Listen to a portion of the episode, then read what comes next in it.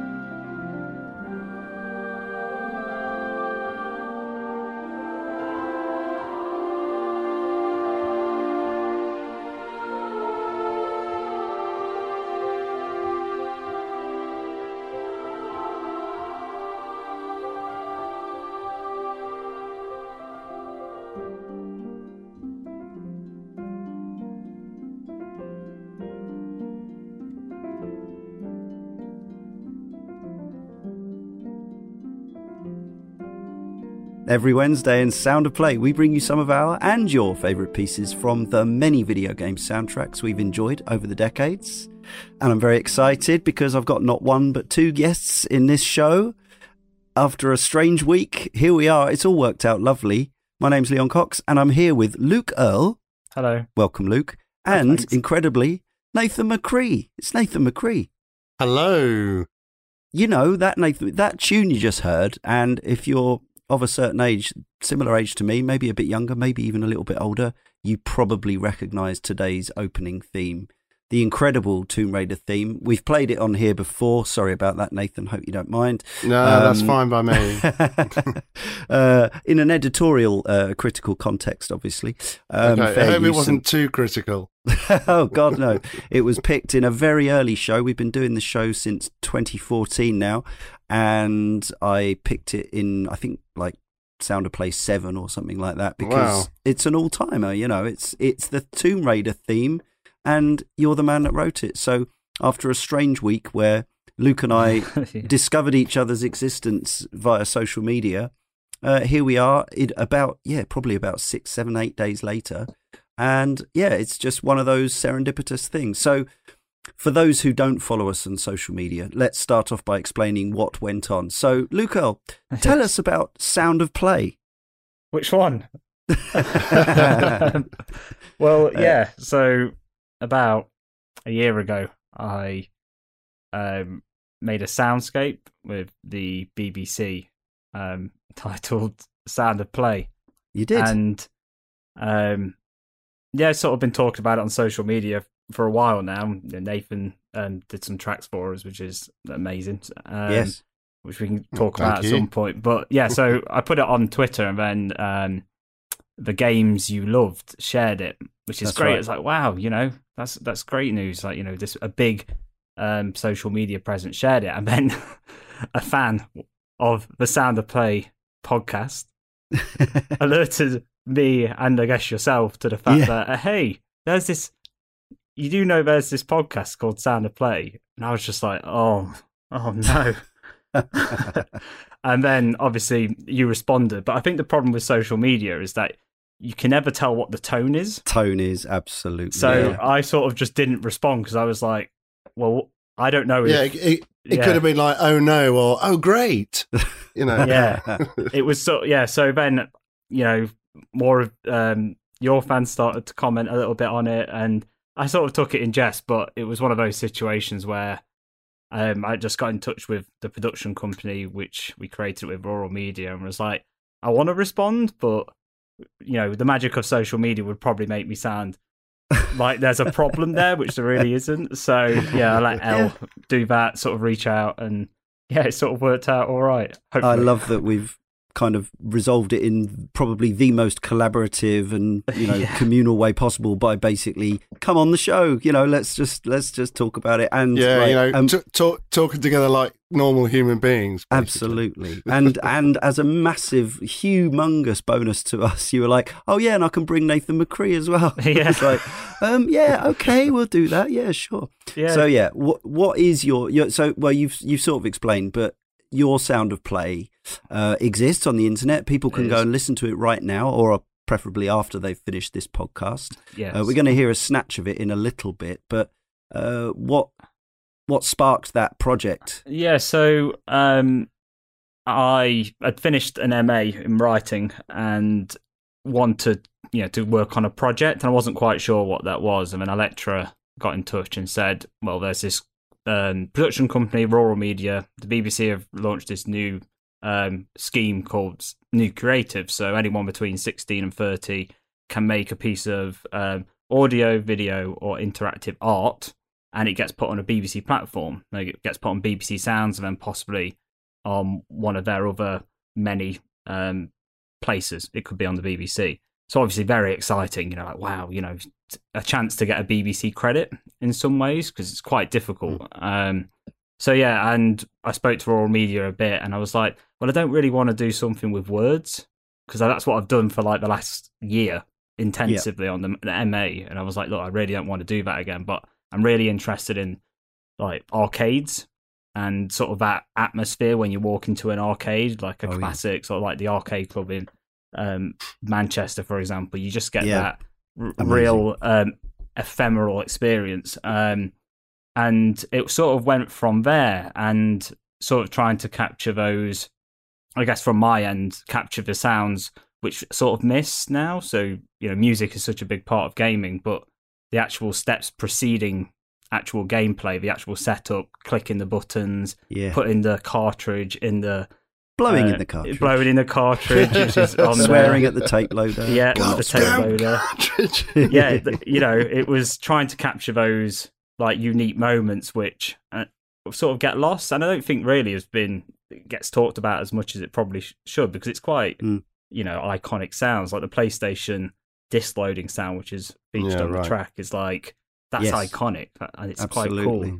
And yeah, then it's evocative in itself. yeah, and then- it's sort of like who do you get on board, and sort of me and Nathan have sort of become friends over the years, and it was like, well, you know, he's worked on more or less all these platforms, so Yeah. he's like the perfect guy. And I was saying to Rural Media, I was like, look, that's who I want. I want Nathan.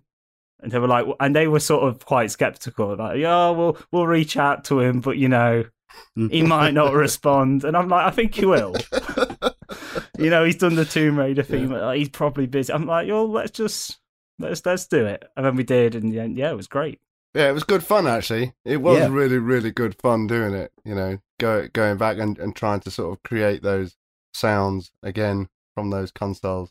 Yeah, It was- With it was a difficulty. nostalgic experience. I was going to say because your earliest credits uh, as a composer were on some 16-bit games around the uh, with the Mega Drive. You had Asterix and Bubba and Stix, Yeah, and uh, uh, Chuck Rock 2. I guess that was the Amiga. C, uh, CD yeah. In fact, Ch- uh, yeah, Chuck Rock Two was my first CD project. Yes, right. And um, I noticed on the on the sound of play uh, piece, you've got uh, some uh, in the 16-bit section because um, it's quite a it's sort of a a whiz through time the whole thing. Yeah. Yeah. Um, there's a few uh, sort of sound effects in there that I could just about pick out from games, but also there's um, there's stuff that sounds like it's just it's meant to capture the the atmosphere of the time without specifically referencing games. So, what was your role, Nathan, in actually doing that? Did you actually have to speak to the original hardware to get some of those noises, or did you recreate them somehow? Uh, yeah, it was, it was quite difficult actually with the, Yeah, with sorry. the um, with the chip music consoles because I didn't have a console set up and I didn't have um, you know my sound editor which I used on the Mega Drive you know to Mm. actually create sounds. So I said to Luke, you know, actually this is going to be quite difficult. Where are we going to get the sounds from? Yeah. Um, so we did a bit of head bashing, and, and I thought, well, what I should do is basically just sample sounds from the Mega Drive from existing games or existing music that I'd already written for the Mega Drive. So I just did that. I just literally picked out notes um, where they were, um, you know, standing on their own in various pieces of music that I'd written. So I sort of pulled out a few sounds and then literally just created an imaginable uh, game soundtrack, um, which included obviously sound effects and whatever is. So I sort of I wrote a quick tune using these sounds, and then also you know imagined some character jumping around collecting coins, hmm you know, progressing through some kind of bonus section where the you know the coins keep getting higher and higher, and higher as you collect more in, in a sequence. This kind of thing, which is basically predominantly the kind of games that were that were going on in that sort of period. So yeah, it was a bit of a cheat, but nonetheless, the sounds that you heard were actually from that console. Awesome. Let's hear a little segment of Sound of Play. Um, so, Luke, if you could just explain what part of the history of gaming this encapsulates, this little uh, clip. Yeah, so I think the the bit which I quite enjoyed the most from it was um, capturing sort of that era of tapes. Yeah. Because I'm not from that era, so that was quite interesting. Thinking like, you know, how did people actually use tapes? Um, so I sort of learned, started setting up spectrums and things like that. So this is this section is, I guess, the computer era in Britain, that sort of 80s era.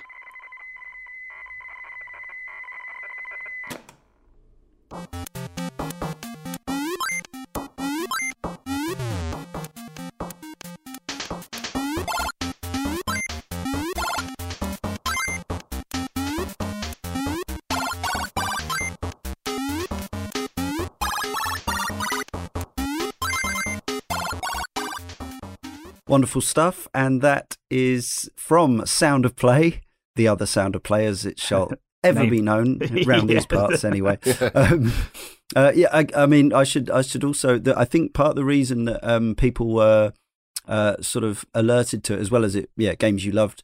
We had a we had a similar, but not quite the same thing uh, um, last year when Jess Curry started her Radio Sound Three show. Sound of Ga- exactly, and Of people were going, "Hold on a minute." People were saying to us, "Like, is are you okay with this?" And as Nathan said to be in the virtual green room. Of course, you can't you can't copyright words as such. I mean, we can uh, we can certainly look at trademarking a unique um, sequence of words or something like that. But this well, you is can just, you can copyright graphics, but you can't copyright Yeah. words. right. So you know you can have hundreds of artists all writing a piece of music with exactly the same title, absolutely, but how it's actually displayed Yeah. is where the copyright comes in. Indeed.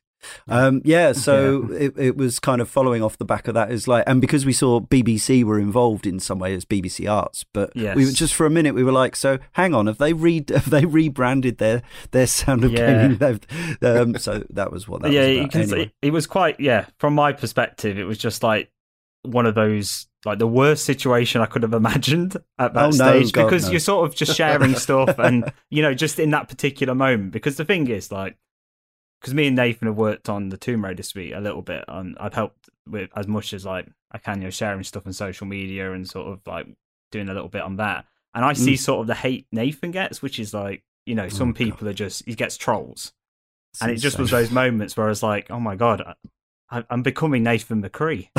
no, luckily our, our, our followers and fans, uh, it's a fairly modest number. No, them, they so. were they were nice. I think they took it and in jest as well. Yeah, and, absolutely. Um, I do sort of get your point with that because um, it, it, at work we're we're quite big fans of the sound of gaming um, on yeah, BBC, and yeah. um, I, when this happened, I sort of start, talked to my colleague about it, and I was like, "Oh yeah, there's this, there's the Sound of Play podcast. It's been going for so long." And then t- today he was like, "Yeah, we're on episode 14," and he's just been listening to it this past week consistently. Oh, nice.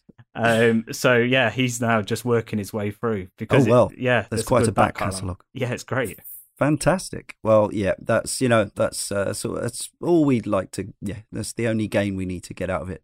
Uh, plus yourselves being on the show and talking about the that sort of almost Pavlovian response to the sounds of the CD drive and the cassette loader and stuff like that. This next piece that we're going to feature immediately from the opening few bars uh, sends me straight back to well, cacking myself basically as a 24 year old entering that valley in the very first Tomb Raider game. This is a much uh, a kind of uh, bolstered and enhanced version. Um, so before we hear the legendary T Rex piece from Tomb Raider, uh, Nathan, tell us a bit more about what the Tomb Raider suite is. So the Tomb Raider suite is um, a collection of the most popular cues from Tomb Raider 1, 2, and 3. Um, and those cues have been extended and embellished out to uh, at least three minutes each. Mm. Um, because, you know, a lot of the game cues were, you know, sub minute lengths. Yeah. So, you know, I wanted to kind of make each piece a standalone piece. So they've all been stretched out. Um, some of them not, because some of them were actually already three minutes, so that was Yeah. fine. But a, a lot of them have been stretched out. So there's, a, I would say, there's probably about fifty percent new material in the Tomb Raider suite, and um, uh, I, I had to be a little bit careful about how I wrote those extensions Mhm. because obviously my writing style has, has changed quite a bit in twenty years. So I had to sort of, you know, check myself a little bit and, and make sure I was writing in the same style as I did 20 years earlier. Ah, So see. basically, the Tomb Raider Suite is a collection of uh, 24 tunes um, from those first three games, and it's all been scored for a live orchestra. We took it to Abbey Road and we recorded the album with the Royal Philharmonic Orchestra and the Metro Voices Choir. heavenly. And yeah, what an experience that was. And I so this version of the T Rex is from that album.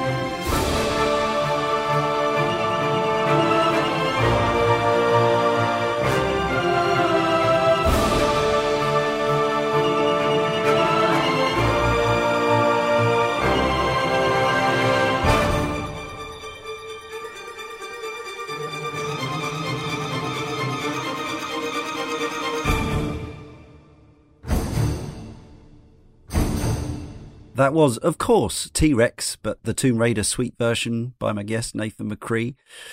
Um, yeah, like they brought that back, or they brought that scene back in in Tomb Raider Legend, of course. I can't remember. They did. Did Tomb Raider Legend use your th- cues, or did it? Did it change? I'm not, I'm not. I don't. I don't think Legend did the the anniversary. Anniversary, sorry. did. Yeah, that's the one. Uh. Yeah. Sorry. Yeah. Okay. So the anniversary, yes, they did. They used quite a few of my tunes, which were reworked by Yeah. uh, Troels Folmann. Ah, okay. Um, and his arrangements were, um, you know, great to listen to, but but bigger, more sort of Hollywood productions, Mm. more sort of bombastic orchestral productions. Um, not quite the the sort of intimate style that I wrote. yeah. Um, yeah. But nonetheless, still great to listen to. Really good productions. Um, yeah, I, I I I enjoyed listening to his stuff. Great. And have you heard any of the the more sort of uh, s- rather than whereas that might be a, a reorchestration or a cover version or a reimagining of your work, what we've had with the the Tomb Raider reboot trilogy is occasional nods and homages to your original themes. Have you heard? Um, Have you heard much of that?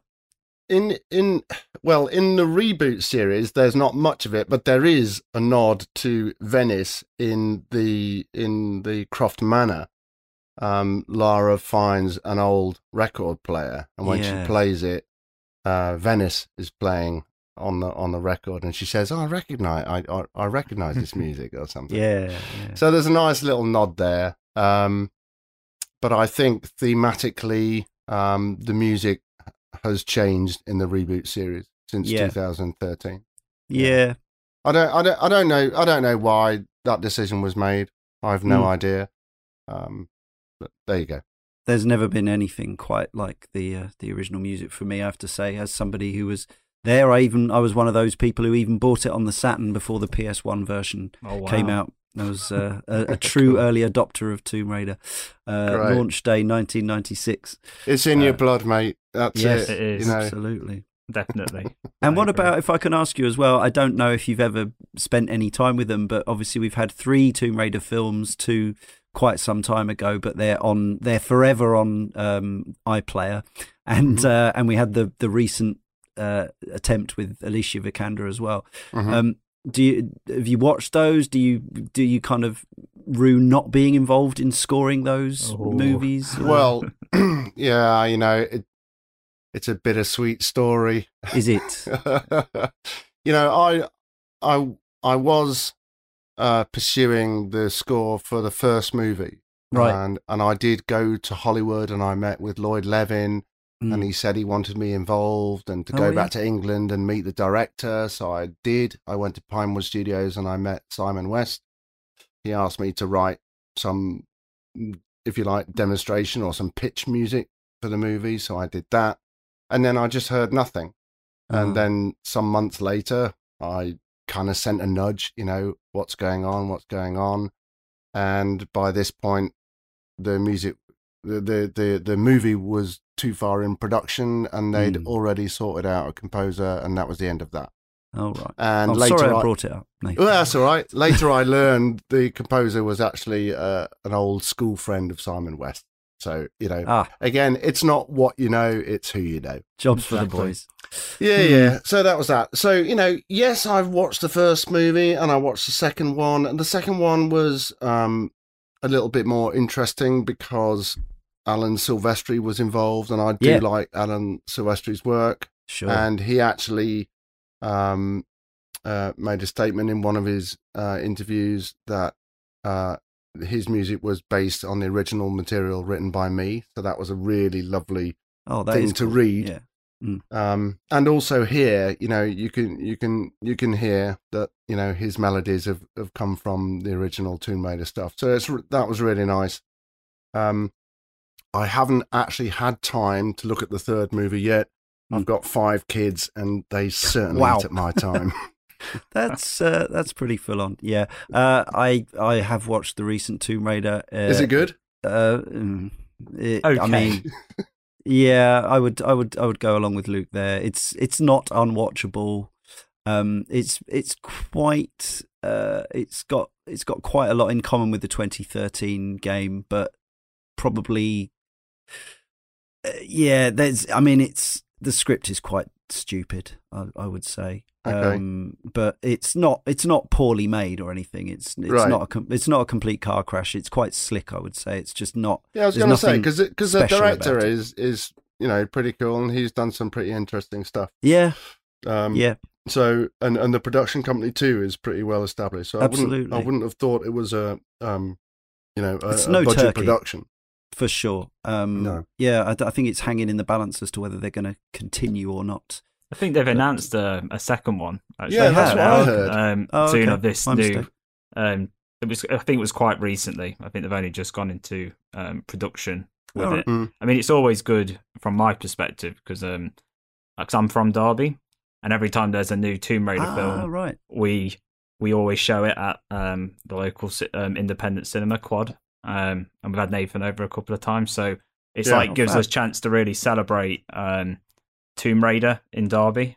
Oh, Um, that's that is good. yeah, because we get like um, Judith Gibbins, who was the second voice actress, uh, and Mm. she regularly will come to these events and sort of talk about being the voice of Lara, and you know, it's quite nice hearing that perspective, like being the face behind the scenes. You know, you're not That's brilliant. you're just the voice essentially, whereas compared to Yeah, you know, now- I, think I think like any any publicity around Tomb Raider is good publicity at the end of the day Yeah, because definitely. it keeps the Mm. franchise alive, and you know people keep thinking, you know, what's going to happen next? Is it going to be a classic, you know, revamp, or is it going to be, you know, the the reboot sort of extension? And I don't think it really matters which one goes on. I think the important thing is that you know Lara Croft and Tomb Raider Yeah. keep happening in the same way that James Bond keeps happening. You know, you get good Yeah. Periods where you've got you know your Sean Connery period and you know Roger Moore, and then there was a bit of a down period for a while with the other guys that I can't remember Mm. their names, and perhaps nobody else does. You know, and then you know you get um yeah yeah exactly Brosnan came in and that sort of pulled it back up again, Yeah. and then you know the latest chap. Daniel somebody Craig. remind me of his name, Daniel Craig, exactly, and uh, and he was in the first Tomb Raider movie, wasn't he? He was. He yes. was full so circle. you know and and i think he's an absolutely brilliant bond in fact i think he's you know apart from maybe sean connery he is he is the best in my eyes Mm, So, you keen know, gamer I- too. yeah you know i, I think franchise you know it can take these little dips and and and dives and what have you and you, you just have to kind of ride the storm and you know when new people come into the project sometimes it can really ta take the franchise to a new level Mm. so you know we shouldn't um you know take a dig at any of these um eras too much we should just kind Sure. of learn from it and just you know just hope that the thing keeps going that that's the main thing Oh, no doubt, no doubt it will. Now, as we always do when we have a composer guest, uh, we like to ask them to bring some pieces from other games that they've admired uh, and or composers that they admire. Uh, Right. This is this is a popular choice among composers, which uh, which I mean, it's completely understandable as soon as you hear it. Uh, this is your pick, Nathan. It's uh, the main theme from uh, Medal of Honor, Allied Assault, which was kind of the the predecessor to Call of Duty. What is it Mhm. for you as a composer that makes something like this by Michael Giacchino just stand out? So the melody is just perfect. Uh, Mm. You know, this guy is a genius um, in my eyes, and the choice of instruments he uses to play that melody and how how he changes it from instrument to instrument, and how the orchestra um, accompaniment changes to uh, to fit that new instrument each time the theme comes round. It's he's just done it so so well, and not just with the main theme, but all through the game. I've played this game lots of times from start to finish. I am a bit addicted to it. Mm. Um, I've I've just got a new PC, and the first thing I thought about was, right, let's get Medal of Honor installed. I want to see it with it full out. graphics capabilities. I want to play it again. Now, I love this music. I, I love what he's done, and and he's done some fantastic work in in Hollywood as well on every movie he's worked on. He's just a brilliant writer in my eyes. I, I can't fault the guy.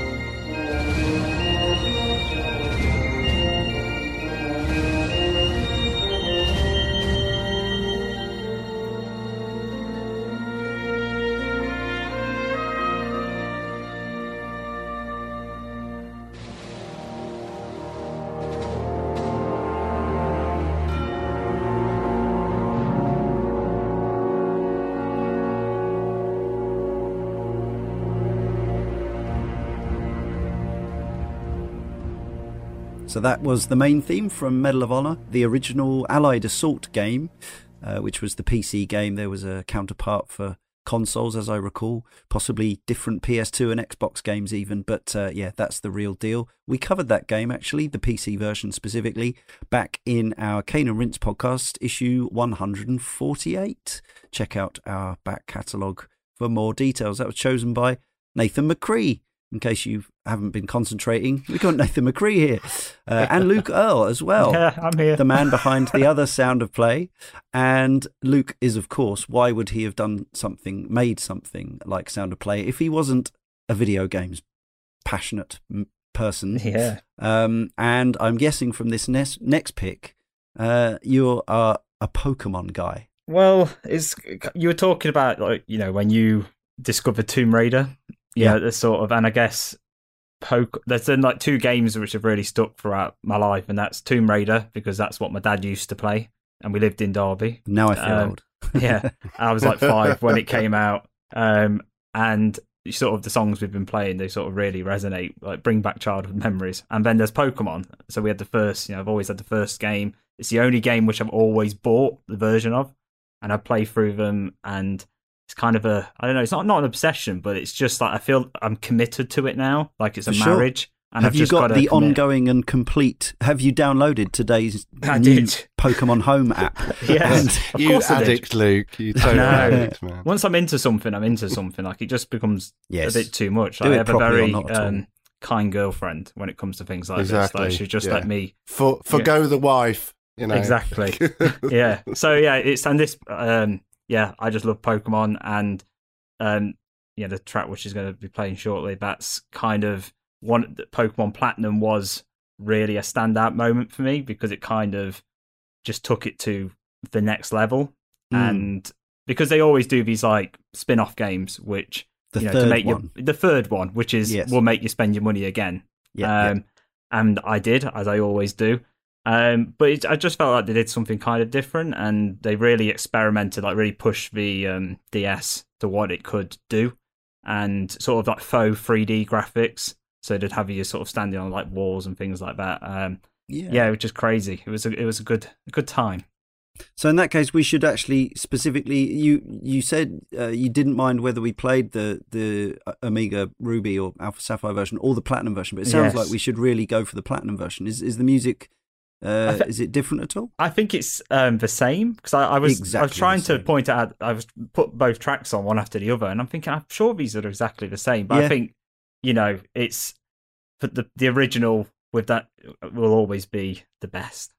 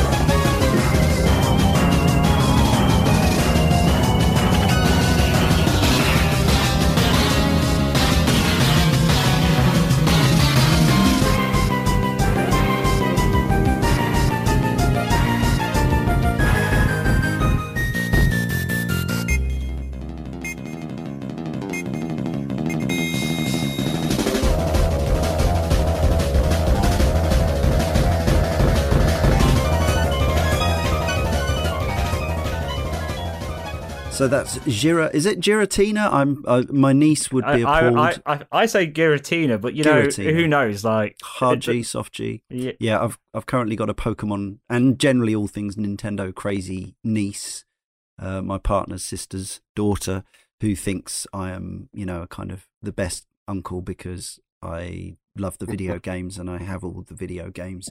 Um, but unlike her, I can't name all the Pokemon. Um, and in fact, even though I'm I've been a gaming obsessive for uh, for decades or more. Um, I am one of those people that I never remember the names of things in games. Like I can tell you all kinds of crazy details about the making of the game and what's in the game, but like whereas like my little cousin, he could name all the baddies from the Sonic the Hedgehog games. Right, yeah, but kids have got brilliant memories, haven't they? They're really You good at that. Yeah, I, They haven't, yeah, they haven't started drinking alcohol. That's the thing. That's it. Yes, yes. So yeah, Giratina or Giratina, the battle music by uh, Junichi Masuda and Go Ichinose and or I should say because uh, these things are mysterious. But yes, that is of course Pokemon. And as of today, at the time of recording, you'll be hearing this in a week. There's like another thirty odd Pokemon have been made available to Wow. uh, yeah, yeah. There's Sword and the- Shield. Now we're we're paying for Pokemon these days. Yes. yeah, they've got us It's now. bound to happen. It's bound Yeah. to happen. Yeah, Uh, well, yeah. yes, she's very it happens much. in the end. I, fa- I found myself paying for something on Real Racing 3 recently, and I swore to myself that I would never pay for anything on Real Racing 3. But after three years of playing it, I just they, had to get this. it, right? Yeah, hey, They've earned it. The developers of that yeah, you know, like I say, three years. and I've I've just clocked up five thousand races. I got twenty five gold Wow. today. I think you Well- owe them some DLC money. Exactly, and Yeah. uh, I wanted one of those Formula One cars, and, and I didn't quite make the deadline, so I thought, bollocks, I got, I've got to spend some money. so I Real did. racing. Yeah, Good stuff. So good, luck, good, good to them, man. It's such a brilliant game. Yeah, I've heard so much about it, and um, yeah, it's a series that I've not, I've not really. Uh, If you're into driving with. games, Real Mm. Racing Three is just just superb, particularly on on uh, you know mobile platforms. yeah, You know wherever you are, you know you've just got your steering wheel in your hand. Just you know turn it left and right. You know the gyroscopes and it, they just work perfectly. yeah, that is that is pretty smart. Hmm. Next up, another pick uh, by a different composer from Nathan. So actually, the composer for the game Homeworld was Paul Ruskay, but this is Yeah. a piece that is absolutely ubiquitous in film. I would say It Uh, it's an amazing piece. You'll definitely have heard it. Um, it's often utilized in moments of trauma and tragedy. I don't actually know if this is the only example of it being used in video games. I'm not sure actually. No. Um, but I tell you what, there are different versions of this piece of music. You know, Samuel Barber calls it adagio for strings, Hmm.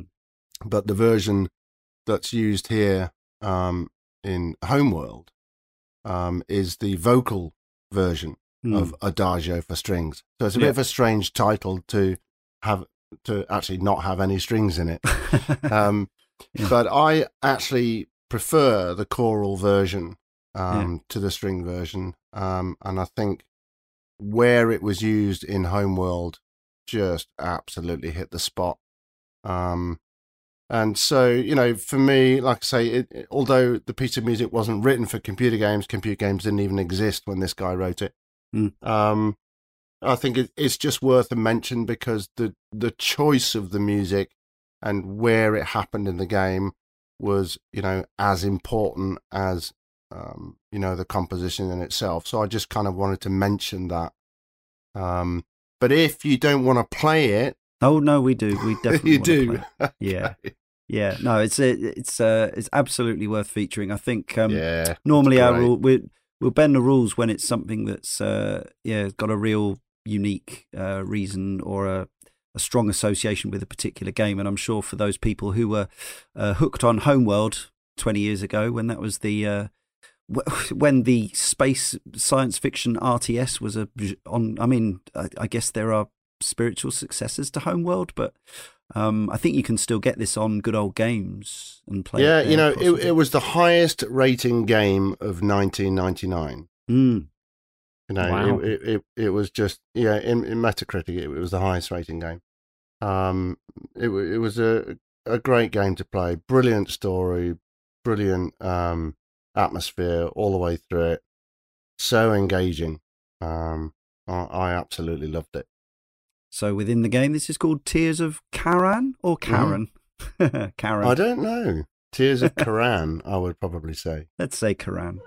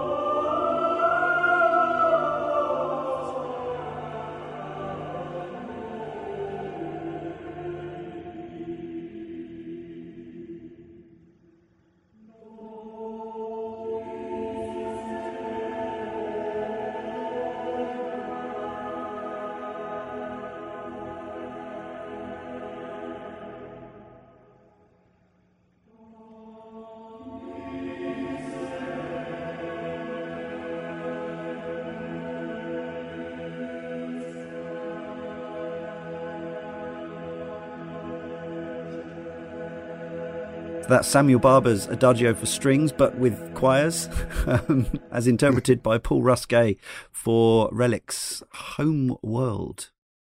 Uh, yeah, so that was the RTS where, after years of playing Command and Conquer and things, and just looking from the top down onto a what was, to all intents and purposes, a flat surface, uh, suddenly RTSs were completely 3D, like 4D Yeah. chess. Yeah, yeah. Brilliant. a brilliant step forward in gaming. Amazing.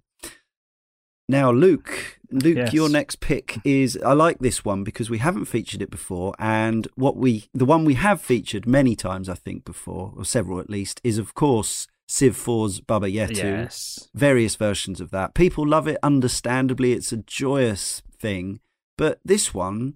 Uh, so I've only got this game actually. I've only got the Switch version because Yes. it's insane. You can play Civ on your Switch I know. uh, and that's amazing. Um, but yeah, this is uh, uh, Son- Sogno di Volare, which means take to the sky, something like that. yes. Yeah, Yeah. Yes, right. it does. I did not Yeah, know it's- that. It's um yeah, Civ it's great. Like I had it on PC Civ 6 um originally, paid hundred you know, played hundreds of hours of that, bought DLC, you know, love the game and then rebought it on Switch.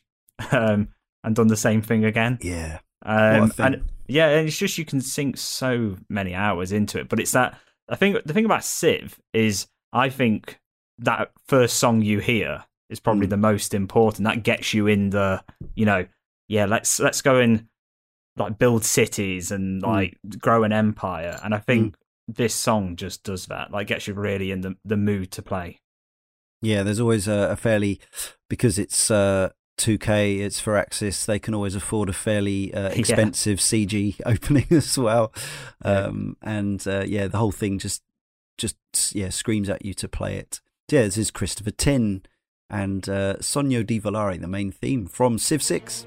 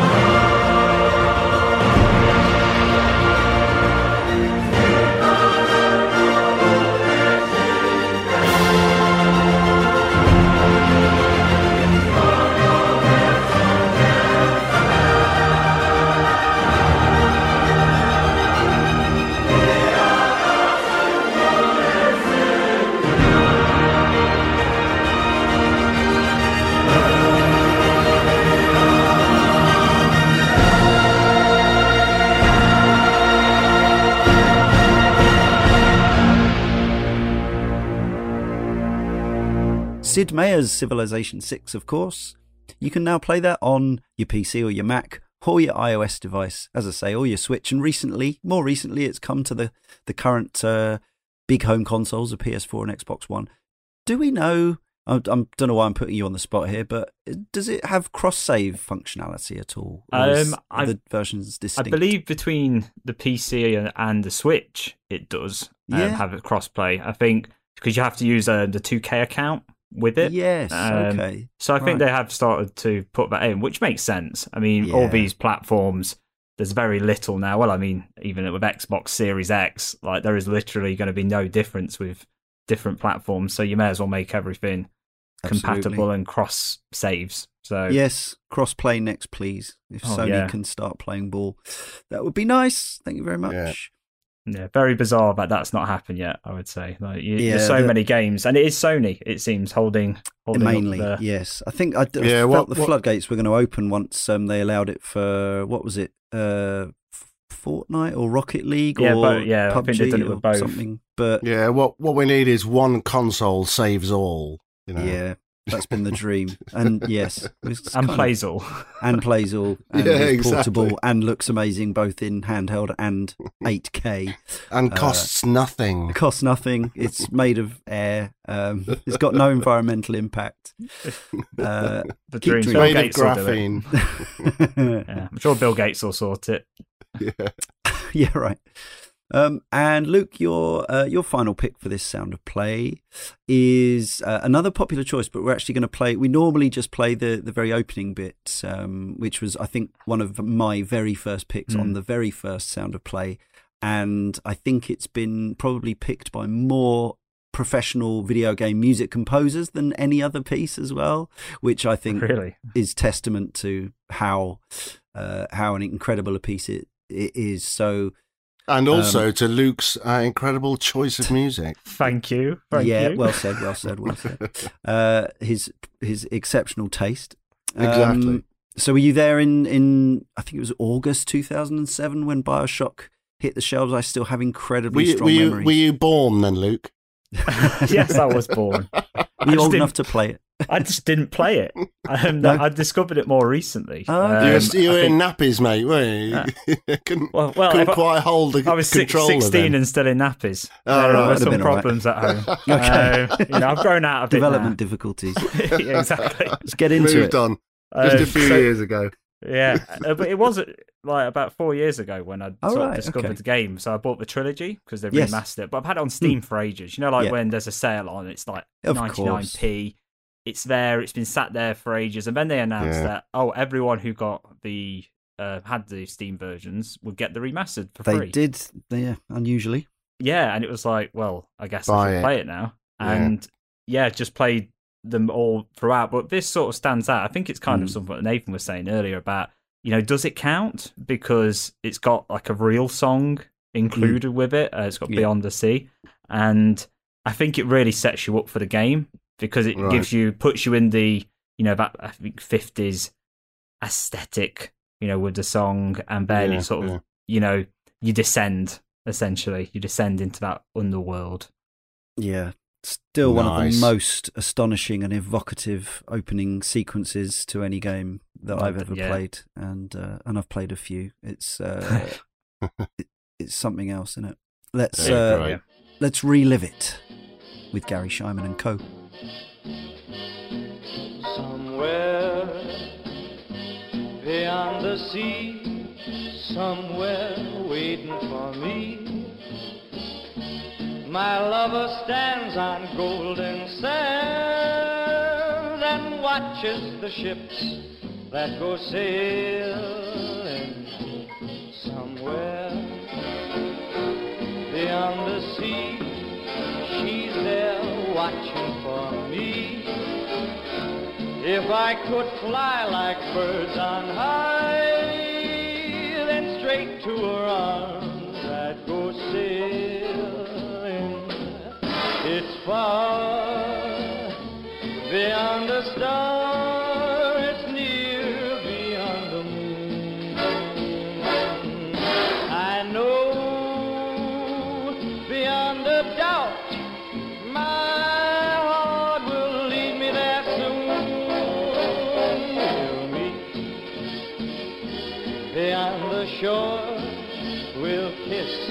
just as before.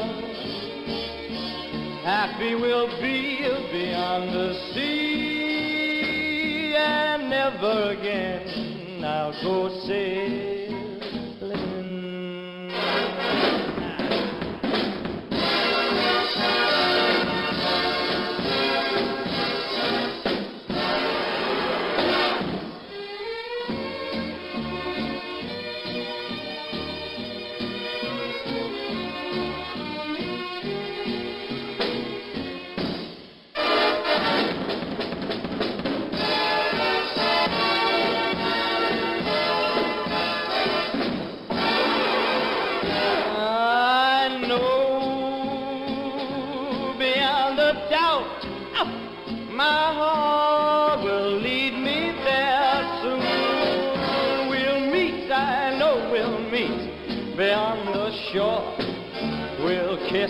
Just as before. Happy we'll be beyond the sea, and never again I'll go sailing.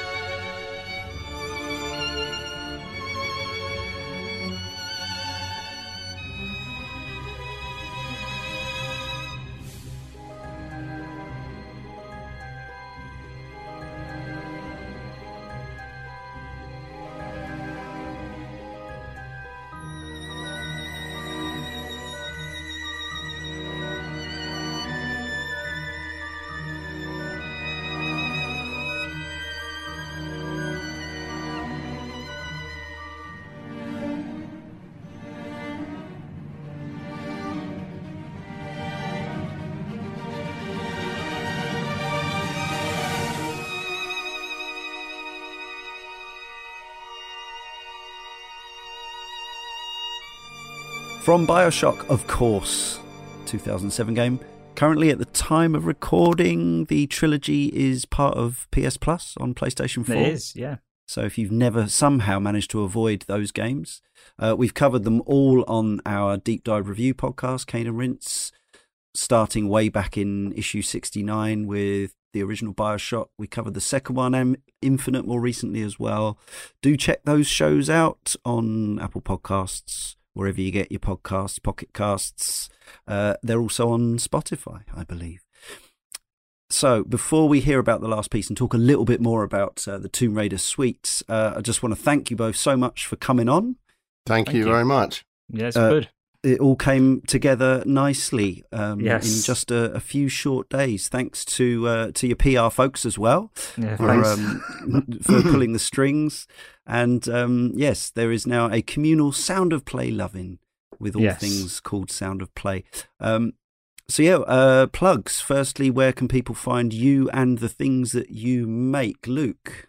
Um, so the main places to find me um, are on Twitter and Instagram. Uh, Luke Earle four one four. That's Earl with an e at the end because everyone forgets. Oh, yeah. Um, so yeah, on Twitter and Instagram. Um, and if you want to hear the soundscape, Yes. um, sound of play soundscape, um, that is currently on BBC Sounds, and I think will be on for the next eight months, which is quite good. Yeah. so yeah, it's going to be there for a long time, hopefully. Amazing. BBC Sounds. Yeah, Sounds I know. Proper, doesn't it? You know, it's We're not on What- BBC Sounds. Just well, saying. you never know. Sounds, you, Yeah. you know, when Jessica decides it's she's had enough, maybe they'll go. You know what? Come on, because when I actually that was the first thing I thought when I was listening to. Um, I listened to a random episode. I just picked one. Um, because Good I was idea. like, you know, what should listen to? And I do think you do sound like a radio presenter. Oh, thank you. Like, well, I I, could have hear done a little, in- but uh, Yeah, it's like You do, you do. else You that- sound yeah. very professional, Leon. thank you. Yeah, I Uh, was yeah, like, I've been this doing this guy's quite a long before. time. For five And years. I've, I've done a little, yeah. Well, yes. Uh, I think I've been podcasting in eleven years now, Wow, and great. I do- I've done a little bit of local radio, uh, talking about football, completely different things. Um, Uh-huh. But yes, thank you for saying so. And yes, uh, anyone who can pull any strings at the BBC to get me that gig or any gig, uh, I'm definitely my DMs are open, as they say. Right. Uh, that would be the dream come true. Um, and Nathan, uh, where can people? You're you're extremely uh, contactable on social media. You're a follow back kind of person. Uh, yeah, I do. I do because I believe that's fair when people follow Yeah, me. that's I really nice. I should Yeah. I should return the favor. So you know, I have no problems with that. It doesn't matter who you are. If you follow me, I'll follow you back. Um, so yeah, you can you can find me on Twitter, Facebook, Instagram. Um, I'm even YouTube? on yeah YouTube. LinkedIn is my business profile. Of course. Um, and we have a web uh, SoundCloud. Indeed, yes, that's there as well. Well remembered. Um, IMDb, although I'm not quite sure of the uh, authenticity of the information No, there. I, look I didn't give them anything. No. Um, so they Any I fun think- trivia you learned about yourself? yeah. And there's also, I was quite um, pleased to say, um, a Wikipedia page uh, about me. yes. Um, and I'm also apparently they they they've marked me as a renowned McCree. Apparently, oh So, wow. yeah, there, there No. aren't many, but I'm apparently I'm one of them. So yeah, I was going to say I'm trying to think. I'm. I'm thinking of Nanny McPhee, but that's not the same thing at all. Not quite. No, no. Yeah. Although it's a good movie, my kids love it. yeah. Yeah. Emma Thompson. Um, Yeah. And, And- so also we also we have a Yeah. um, a website for the Tomb Raider suite, which is Yes, Tomb yes. Raider Yes. TombRaiderSuite.com. Uh, Right. Which and that's available on all streaming services as well. Yeah. So you can listen Yeah. to I Spotify, see. Amazon. Yeah, it's great. Yeah. Okay, that's amazing. So, because I was wondering, uh, has there or is there going to be physical release vinyls, that kind of thing? Yes, that's there there is already. So there's a full Great. digital release. There's also uh, dual case CD, vinyl, which is a double vinyl album, and um, a deluxe tin CD as well. And that's all available through our website. Well, there you go. In that lines us up beautifully for the closing track for this sound of play. which again I think to I mean millions of people bought this game. Uh, probably quite a few people talking about those Steam sales. These games, these games uh, pop up in those, and people will have added them to their collection out of nostalgia, and no doubt redabbled in those early uh, sections, particularly of Tomb Raider Two, Venice, memories of hopping from boat to boat, smashing through windows, and and all that good stuff. Uh, so, what did you do to the, this uh, famous piece to embellish it with your orchestra and your choir and Abbey Road? Well, uh, do you know what? With this piece, I did absolutely nothing. The, the the thing that I wanted to hear was it just played by real strings because the sure. the actual orchestration in this piece of music is strings and harpsichord, and that's Yeah. it. So I just wanted to hear real strings play it, and they played it absolutely beautifully, and I couldn't be more impressed by that. Oh, that's so cool. Uh, yeah, I was going to say because obviously, for, again, those of us who were there and have nostalgia for for the early Tomb Raider games, there's something comforting and nice and reassuring about those uh, the the whatever software packages libraries you used back in the day to to get the sound but that's not to say that we couldn't sense that maybe you were you know there was the sense that you were going for something even more grand and orchestral if you'd had the the tools available to you Sure. Sure. You know, I, I, I spoke to my boss at the time and I said, look, you know, we, we need to release this album. We need to get a live orchestra playing it. And he was like, oh, no, I'm not interested. And I'm like, what? Come on, let's do this.